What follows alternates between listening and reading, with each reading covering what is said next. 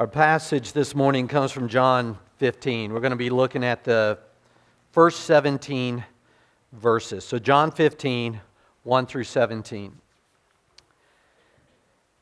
Just to help us get our bearings a little bit, uh, we're in this long section where uh, we hear the words of Jesus. You might wonder what the context is. It's really it's hours before he's going to go to the cross. So we're in that. Once you get to the second half of the book of John, it's, it's all about him going to the cross and what that means and what happens after the cross. And so they call this, a, a lot of scholars call this the farewell discourse. That this is a conversation that Jesus is having with his disciples. These are last words, if you will. He's preparing them. Uh, you know, like I said, you know, you think about how it's uh, merely hours away that he's going to go to the cross. What would you say then? And by the time you get to John 15 in this ongoing conversation, uh, Jesus gives them a picture. Picture of what it looks like to, to belong to him and what comes out of a life like that. We, we live in a culture that um, going through some change from the inside out, Western civilization and whatnot.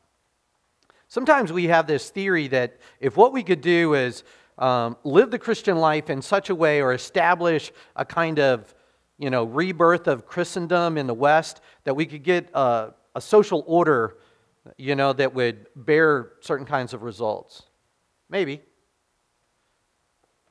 But maybe not.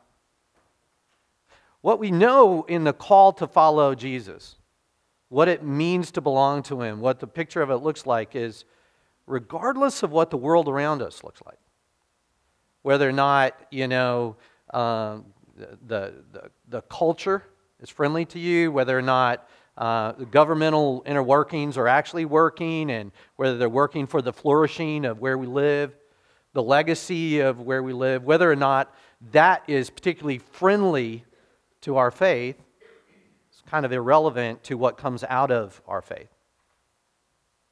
The, the call is the same regardless. It's actually not dependent upon what the world around you believes or, you know, where the pressure comes in. It's not like that. This is a life that goes beyond the world we live in. And so when Jesus is given this picture of what this looks like, he's letting them know that if you're, the contrast is if you're connected to the world, there's going to be kind of this, uh, by implication, the fruit of the world. But if you're connected to me, you're going to bear fruit that's consistent with this other kingdom. So, who are you? Where are you connected? Where's your Where's your life come from? Where do you live? Where is your place of refuge? What's your identity? Let's look at John 15 together. Verse 1. This is the word of the Lord. And in the words of Jesus, he says, I am the true vine, and my Father is the vine dresser. Every branch of mine that does not bear fruit, he takes away. And every branch that does bear fruit, he prunes, that it may bear more fruit. Already you are clean because of the word that I have spoken to you. Abide in me, and I in you. As the branch cannot bear fruit by itself unless it abides in the vine, neither can you unless you abide in me. I am the vine, you are the branches. Whoever abides in me and I in him, he it is that bears much fruit. For apart from me, you can do nothing. If anyone does not abide in me, he is thrown away like a branch and withers, and the branches are gathered and thrown into the fire and burned. If you abide in me, and my word abides in you, ask whatever you wish, and it will be done for you. By this my Father is glorified, that you bear much fruit, and so prove to be my disciples. As the Father has loved me, so I have loved you. Abide in my love.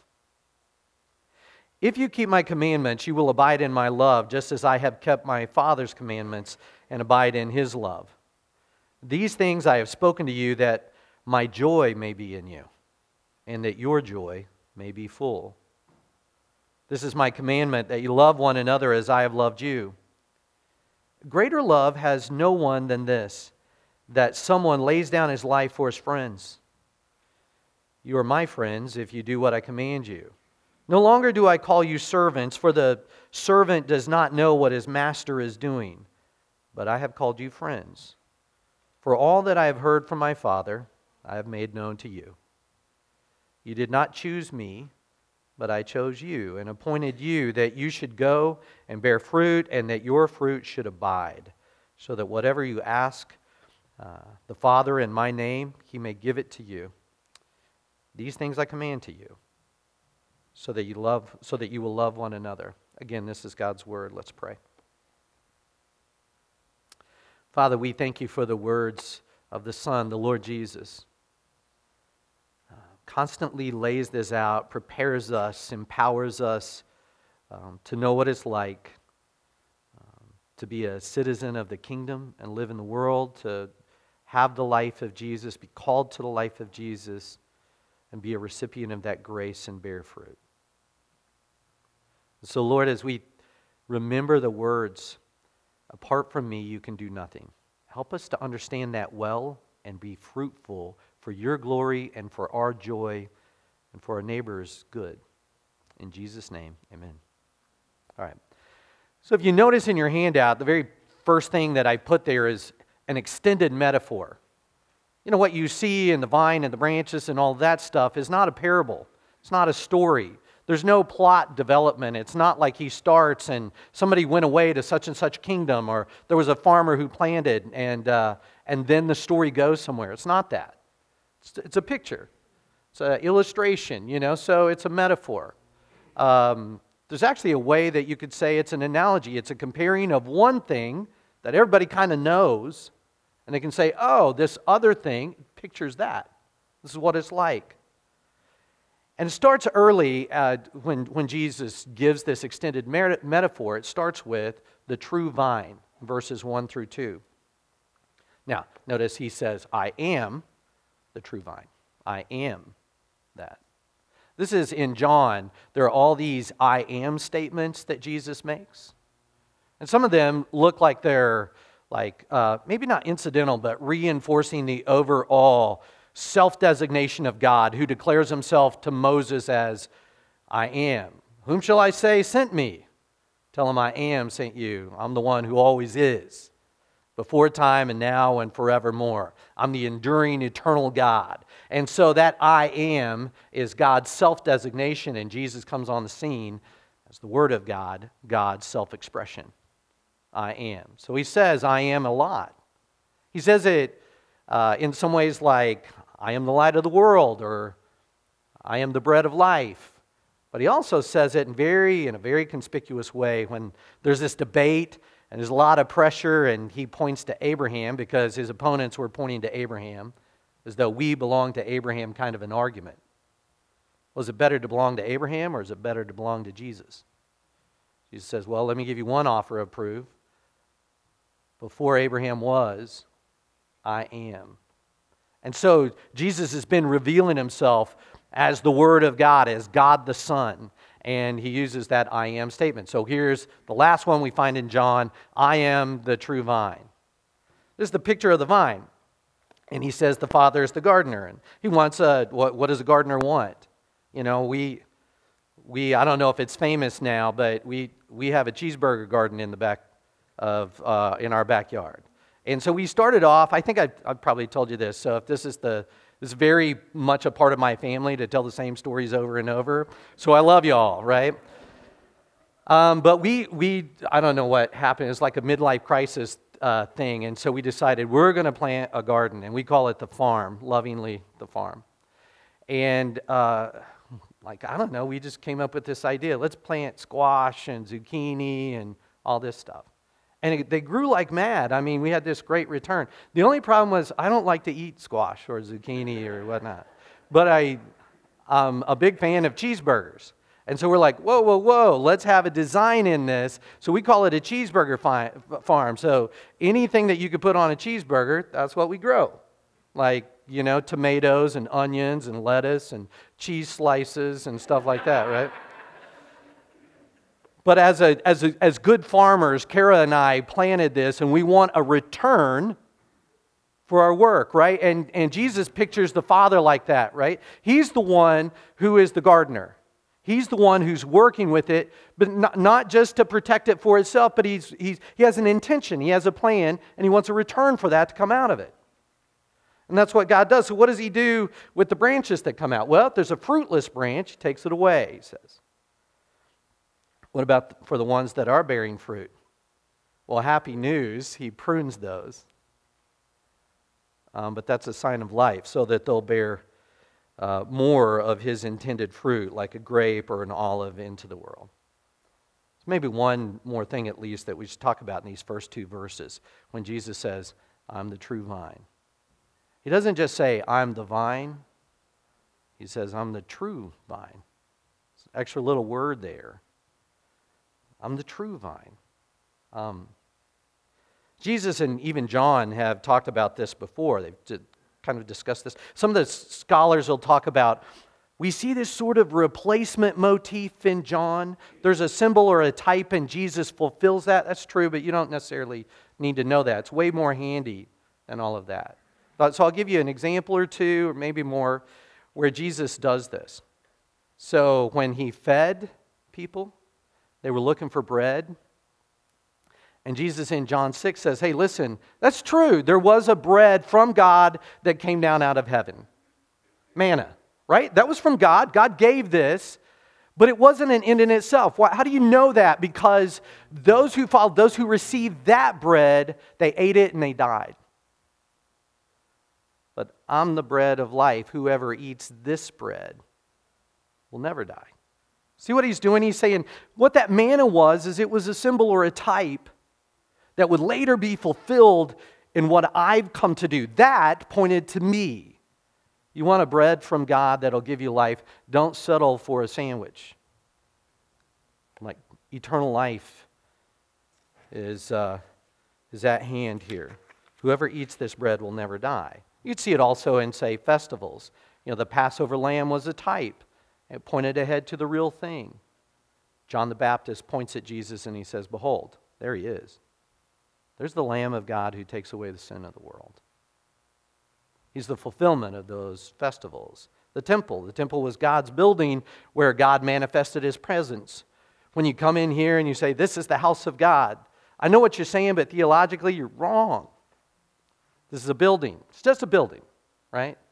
The old timers who got their good theology like this, they were so careful about that because they didn't say, This is an altar or this is the house of God, what they would say is, this is our meeting house. Because we're living stones, you and me, who believe in God's temple. Well, what, what, was, what was going on in John where the presence of God was manifested in the temple and there's this departure of Jesus? Well, who was he? He's the one who became flesh and tabernacle, dwelt among us, the presence of God uh, God become flesh to be in our presence, just like Genesis before the fall. And here it's the vine. Uh, interesting little note, you can see this sometimes. Israel in the Old Testament was oftentimes depicted as the vine of God. Right? And, and so God is this gardener, and he plants this vine, and he works with this vine, um, but it didn't give a good return. Uh, it's planted by the Lord, but it didn't bear good fruit. You can see this if you want to look at later uh, Isaiah 5, Psalm 80, and even Romans 11. Um, and Jesus comes on the scene where you could tell there was Israel as the vine planted by God, but not the true vine. That's, that, that would be the failed vine or a symbol or something that would point ahead. What did it point ahead to? to Jesus, the one who would bear and bring the fruit of God into reality. What was God's plan? What was God doing to work in the world that He was planting and cultivating and bringing the fruit out? What, where would that come from? It would come from Jesus. He's the true vine. So symbolically, you know, what are the, you know, where are you going to find the grapes of God? You're going to find it through Jesus, through the work and ministry and person of Jesus. You're going to find the product of God, the plan and working of God. You're going to find it through Jesus. He's the true vine. That's where the harvest really is. That's God's, God's plan in the world is going to come through Him. So, here's the other side of it, though. We're ident- identifying Jesus, who identifies himself as the true vine. Who are they? If you do a little survey of these verses, you are shows up a few times. So, because of who he is, he would say to them things like, You are clean. You are uh, the branches. You are my friends. All based on who Jesus is in their lives. Who are they? Well, there's a little detail. If you just read it straight through, you get it because this is part of the same conversation. There was a guy who had been there who is no longer there. Helps to understand this passage if you remember this guy, you know, with the, with the bad mustache and the black hat named Judas. Okay? Everybody knows he's a bad guy, a nefarious character, not somebody that you want to bring home for Thanksgiving. Um, and so, who's not there? Judas is not there. Who's not connected to the vine? Judas is not connected to the vine. If there's a stick on the ground, who's that stick on the ground? In their immediate context, Judas. But they're the branches. So Judas is already gone, and it's just those remaining in Christ who remain. So Judas is a branch taken away, and the disciples are those branches who are going to be pruned and made fruitful by, by God, their gardener. So that's the first part. I am the true vine. There was a Israel was depicted as a vine in the Old Testament before, but it was a type and symbol that pointed to me that would really bring the fruit of God to bear into the world as a reality, the plan and workings of God. The next part of it verses 3 through 6, he talks about his branches. So there's the true vine and his branches. Who are they again? Verse 3 You are already clean, he says. Jesus has told them he's the way. And uh, again, the contrast between Judas and the true disciples. Judas, so he says, You're already clean because, why? The word I have spoken to you. Judas is not clean. He rejected that word and he's gone. They're clean because the disciples believed. And the grace of God that would come through Jesus is at work in them. He gives them at the beginning of verse 4 this exhortation to abide. Abide in me, and I in you. Stay connected to Jesus. We'll talk a little bit more about what that means, but then he gives this analogy, right? He, he brings it to bear, where he's already identified himself. Like, listen, I'm the vine. But here, by the time he gets to verse 4 and a little bit after, it says, Then who are you? You're the branches. I'm the vine, and you're growing off of me. You're connected to me. And we might go, Well, I don't know anything about vineyards. You know, I mean, the closest that, that we'd have if some of you take a trip out to California or something like that, or you've seen a documentary or, or whatnot, but we don't live necessarily in that world where we're here with olive presses or you know, vineyards for, uh, for, with grapes and all of that. I don't think you have to be. He's doing a really common picture. You walk up and say there's a tree, okay, just a little tree. And you see this out of the trunk of it, there's a the branch coming off, and they're like green leaves and stuff like that. You go like, oh, okay, well that's a branch of the tree. It's got life in it, and it's got the life of the tree coursing through it. And so, where, where those roots sink down and its strength and the life comes from, that, that the life of the tree is infused into the branch and it's bearing the fruit or producing the life product of what that tree is. And then you see a stick on the ground, and that stick is dry and brittle, so that if you step on it, even it'll just snap. You don't look at that and go, well, they're basically the same. And that thing is dead, and it's not going to be undead. Why? What's the difference? Well, you could say, well, location, location, location.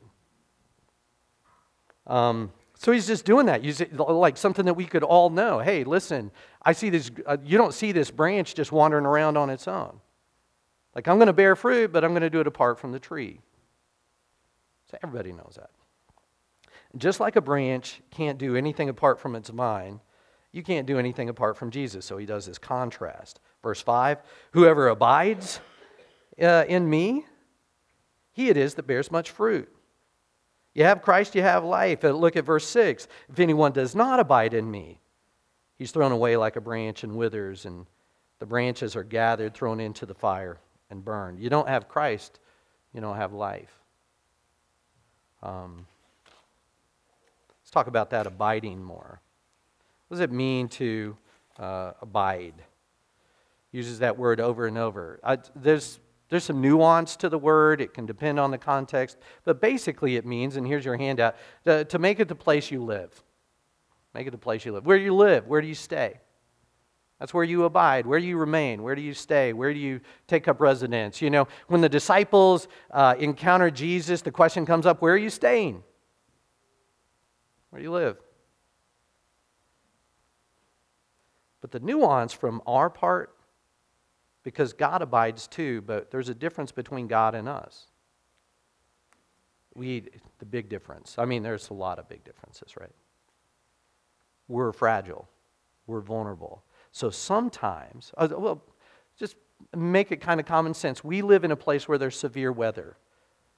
Uh, do you take for granted your house? Now, it's windy today, right? No good hair days in Billings, um, but it's windy today. But you can live out there. But a couple of months ago, when it's, you know, well below zero, what does your house give you? Your house is a place of warmth and where you fellowship with your family, and that's where your life like flourishes, right? But it also protects you from the elements. Another question When you go home at night, do you lock the doors? Why do you do that? Well, it's because that keeps you safe, right? And if you go, no, I don't, I just tell you, lock your doors, okay? you need to lock your doors. Um, if you're vulnerable, the place you stay is a place of refuge. So let me give you, I'll quote, this is all over the Psalms. Psalm 61 3. For you, he says to God, you have been my refuge, a strong tower against the enemy. Where do you live? Where do you live when you have en- enemies? So, uh, you know, he, Jesus will say, I abide in you, but uh, he can abide in you. There's mutual abiding, but he's not fragile. He's not finding refuge in you. You know? The, the, the branch can say, listen, the rest, the, the tree is performing its work through me, but it doesn't work the other way around. Uh, let's transition a little bit into the benefits of abiding, we might call it. Where he says, I'm the vine, you're the branches, abide in me, and that's how you bear fruit. That, that's how this thing works. That's a picture of what it means to be connected to me. There's a more, there's probably a more precise way of doing it, but to survey it, we can survey this in a helpful way to cover all the verses and see uh, what's in the person who abides in Jesus, what's in the person who's connected to Jesus. Let me give you several. Number one, answered prayer. In verse 7, he says, Abide in me, and my words and, and my words abide in you. Ask whatever you wish, and it will be done for you. And then again, he repeats that at the end of verse 16. Whatever you ask in my Father's name, uh, he'll give it to you. That kind of thing. Now, here's what people do is they'll go, whatever. Like I can ask for whatever and he'll give it. Did you catch that little qualifier? Whatever you ask in my name, it's an important qualifier. By the way, what do branches ask for?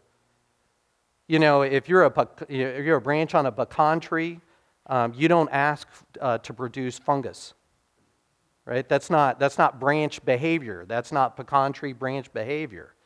If you're really abiding in the tree, if you're really abiding in the vine, you want what's consistent with the fruit of the tree itself because you share its nature. So, whatever you ask in my name, someone who's abiding in me. What does this tell you? Well, these people who are going to bear fruit, these disciples for Jesus connected to him, they're going to be people who pray. It's funny, I think. Um, God gives us gifts.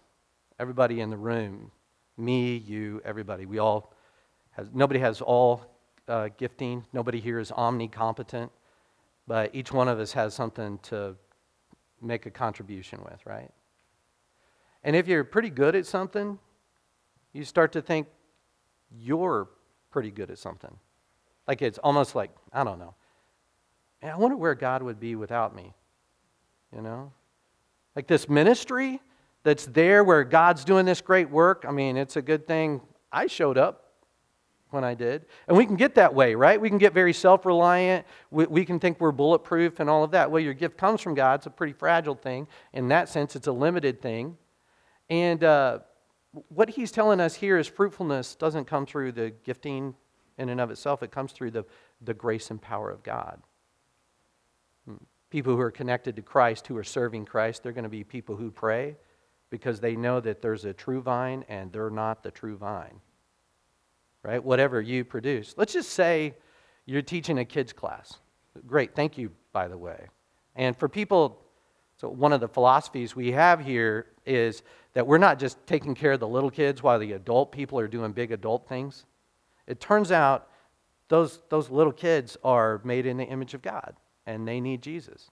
And that's a real ministry where we're, uh, there's an opportunity to sow seed and teach them about the Lord and to share the gospel and be clear about that, right? To know I'm doing this and these little, you know, wily creatures down there are tough to deal with sometimes, right? Um, and they're fun and all of that, but a very worthwhile ministry. But you, you pray. You, you pray that, that seeds you sow now, um, that God will use years and years later. Number two, glorifying God. At the beginning of verse 8, he says, uh, By this my Father is, is glorified, that you bear much fruit, you bear much through, fruit through abiding in him. Um, bearing fruit, he says, brings the Father glory. It's the best thing that we do. That's the best thing that you do in all of it. Let's say, and this just shows up in all of life. What if you're a spouse? Uh, what, how does your marriage glorify God? Well, just love your spouse well, given the situation. Love your children well, given the situation. Work well, uh, given your work situation and all that. But in terms of ministry, do that. One of my favorite verses is 1 Corinthians 10.31 talking about all these people being super religious and all that. And he says, listen, whether you eat or drink or whatever you do, do it all to the glory of God. This big umbrella, right? Um, how do you eat food that tastes good to the glory of God? Well, who do you think? Who made your taste buds come alive, right? Glorify God in everything you do. Well, it's one of the best indicators for should I do this? Like, ask yourself, does this bring glory to God? Can I glorify God in what I'm, uh, I'm doing? And if your life and ministry is about Him, it ought to be about glorifying God. And so He says, connected to Christ, what you, what's the fruit that's going to come out of that? What's one of the benefits that's going to come out of that? Is that it's going to, it's, it's going to infuse everything so that it goes to the glory of God. Number three, fruitfulness. This shows up all over the passage. But you can see it at the end of verse 8. Bear much fruit, so prove to be my disciples. Um, you know, earlier in this passage, it's, uh, that's what the vine and the branches are there for. Verse 8, your fruitfulness glorifies God, and it shows who you are. A branch, uh, when, you, when you look at a branch that produces apples, what do you do? You don't go, is that a cottonwood? Right? You know, you see that fruit off of it and you know what it is because of its fruit. He's saying it's like that in your life. You're going to bear a kind of spiritual fruit that people are going to know where you came from and where you live and who you're connected to. It's just going to come out of your life and it's going to be an easy marker. You're going to prove uh, that you're his disciples. Verse 16, uh, you see in fruitfulness um, that it's the purpose for which Jesus chose and appointed his disciples. He says, You didn't choose me, I chose you and I appointed you for this. Why are we still here? It's because God's got to work that comes through the power of Jesus, and you're the branches through which that's going to come.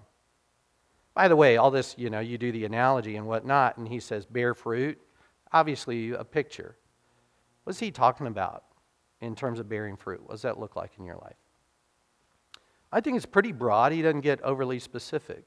Because of their ministry, you could think of things like uh, converts, you know, sharing the gospel and people who come in to believe. That could be a thing.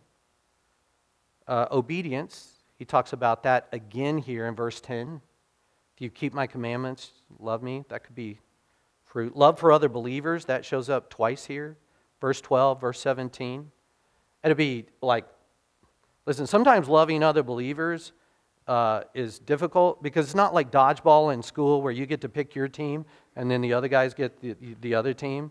Like, oh, you know, I'm going to pick you, but like, I don't know, right? You know, you don't get to, we're supposed to love each other as we've been loved, not, not a selective type thing there. All those things that show Christ in your life, I think broadly is fruitfulness, like fruit of the Spirit, the things that we're obedience, the things that we're commanded to do. So you see a fruitfulness in somebody who's connected to Christ, somebody abiding in Christ. Number four, knowing God's love, knowing the Lord's love. Look at verses 9 and 10. I love this because Jesus talks about his relationship with the Father. And he says, the way that is, is the way your relationship is with me. So he says, As the Father has loved me, so I have loved you. How does the Father love Jesus? That's pretty profound, right? How are you loved by Jesus? Well, that's going to be pretty profound too. It says, Abide in my love. If you keep my commandments, you will abide in my love, just as I have kept my Father's commandments and abide in his love. Uh, love in our kind of relationship is expressed in obedience. I just we've talked about this before. If you're married, uh, you'd say, Whoa, does that seem conditional? Like, listen, if you're married, part of showing love in your marriage is faithfulness. Just part of it. You, you, it's, it's impossible, right? It doesn't fit together to say, Listen, I love you, but I'm going to be super unfaithful to you. It's like, that's not what love looks like in that kind of relationship. When, when you're the disciple, when you're the one saved by grace, what does, and not the king, not the Lord, what does love look like in that relationship? It looks like obedience. I'll listen, I'll follow because you know you have the authority. So powerful words. As the Father has loved me, so I have loved you. What Jesus says to his disciples. Number five, joy. Verse 11 These things I have spoken to you, that my joy may be in you, and that your joy may be full. There's a lot there, but one of the things to pause and take note of what an interesting time to be talking about joy. Uh, what's on the itinerary for Jesus in just a few hours? The cross. The cross is coming. And Jesus is talking to his disciples about joy. What does that tell you about the kind of joy that he offers? And so, whenever he says in this verse what he gives them, he's giving them his joy. He's contrasted his peace versus the world's kind of peace. And here, his joy could easily be contrasted with the world's kind of joy. I, I'm going to give you a kind of joy that adversity can't rob you. Of. So it's His joy, uh, the, uh, His joy, the joy that Jesus gives, um, will uh, bring us to full joy. And it comes through embracing what he teaches to his disciples. It's not like a magical thing, like, okay, I said I believed in Jesus and I'm, I'm waiting for the ta da. We hear and embrace what he teaches. And it's through, that, it's through the faith of that um, that we receive joy. Like, for example, um, if the gospel hope is your hope, then you're going to know joy. But if the gospel hope is not your hope, you're not going to know joy. See? In terms of what he offers and gives. And unless you value that, unless you cherish it, you won't know. And then finally, friendship. Verses 13 through 15. Verse 13, he says, Greater love has no one than this that uh, someone lays down his life for his friends. That's what great love looks like. What does it look like? And, you know, obviously, Jesus is pointing ahead to what he's going to do. He's going to go to the cross, and when he goes to the cross, he's going to lay down his life for his friends. Let me just ask you a cultural question friendship these days, where we live. Do you think it's uh, on the rise or in decline? I mean, don't answer out loud, that would distract me. But on friendship, do you think it's on the rise? Like, oh, look at where we are culturally. culturally. Look at how we just broadly see friendship in our world and we're more connected and we're, we build each other up more. Or is it more on the decline? What do you think? How about, say, friendship in church? Friendship even in your marriage? On the rise or in decline? Greater love has no one than this that he lays down his life for his friends. And we're going to talk about the atoning work on the cross a lot. But a marker of friendship is um, I'm going to pour myself out for you, not exploit you. If it is in decline, I wonder if it's because the way Jesus has modeled love for us, we don't actually live out of. We want to take, but we, we, we don't see the value in somebody you just want to pour into them. So it's something to take home with you. Uh, obedience, he says in verse 14 You're my friends if you do what I command you. No longer do I call you servants, for the servant does not know what his master is doing, but I have called you friends. For all that I heard from my father, I have made known to you. What's he talking about here? Or is he just saying, hey, listen, we're homeboys now, we're just buddies? So, like, we hang out, smash beer cans on our forehead, things like buddy, that buddies do. No, no, he's still who he is. He's king, right? What's the difference there? He's still king, but what does a king tell his servant to do? He just gives him the orders. What is a king who has friends? What does he tell his friends? He's still king. He's still going to operate as king, but he's going to tell this is the big plan. You know who I, you're in my inner circle. You know what I'm up to and what I'm about. King is still king, though. Let me, ooh, over time. Let me give you two to, to wrap up, and we'll talk about uh, themes of abiding in Christ, okay? Now, what do we see in the broad passage? Because this is a big passage. Number one, if you read all of this, you go, ooh, I see our need for Christ. It shows up in uh, whenever he says, Apart from me, you can do nothing. Just like a stick on the ground has no chance, it has no source of life. Uh, apart from me, the true vine, you're not going to bear fruit. But he also says that in terms of sovereignty. Verse 16, you didn't choose me. By the way, sorry, if you're a believer and you go, well, like, listen, I, I have faith in, in Christ and all that, it's because God took this deny, divine initiative with you and showed you grace. You're not a good chooser in and of yourself. You're not better than anybody else because you're like more spiritually attuned. Just, you know, the master said, Follow me. I chose you and I appointed you for this. Uh, God's sovereignty is very gracious. So, our need for Christ. Number two, Christ's work through us. The branches, these fruitful branches. What is God doing in the world? Well, He's bringing about his plan, the fruit, through his true vine. And there are these branches coming from the true vine bearing that fruit. The work God is doing in the world, he's doing through Christ, who's working through us, like the command to love each other, uh, the command to bear fruit. So let me ask you a couple of questions to close. And then I'm going to give you a, a fun little rule of law. A couple of questions. Number one, where do you live? Not, here's my address. Where do you live? Where do you take refuge? What, what are you connected to? Who are you connected to? And then number two is what is the fruit coming out of your life?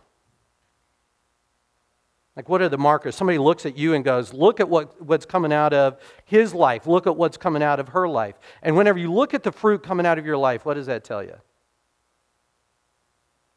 That's a great question. The fruit coming out of my life. What am I about? And what does that tell me? Um, so I said rule of law. Close this way. In law, it's not often used, but it's a fun little doctrine from common law, from English common law. It's called the rule against perpetuities. Rule against perpetuities, kind of a fun thing. Well, what it was is a doctrine that would keep somebody who owned property from controlling that property through like centuries from the grave. They would die. And, people would want to do this, like, ah, like this son I like, but he's kind of a knucklehead, and I want him to do this with the land.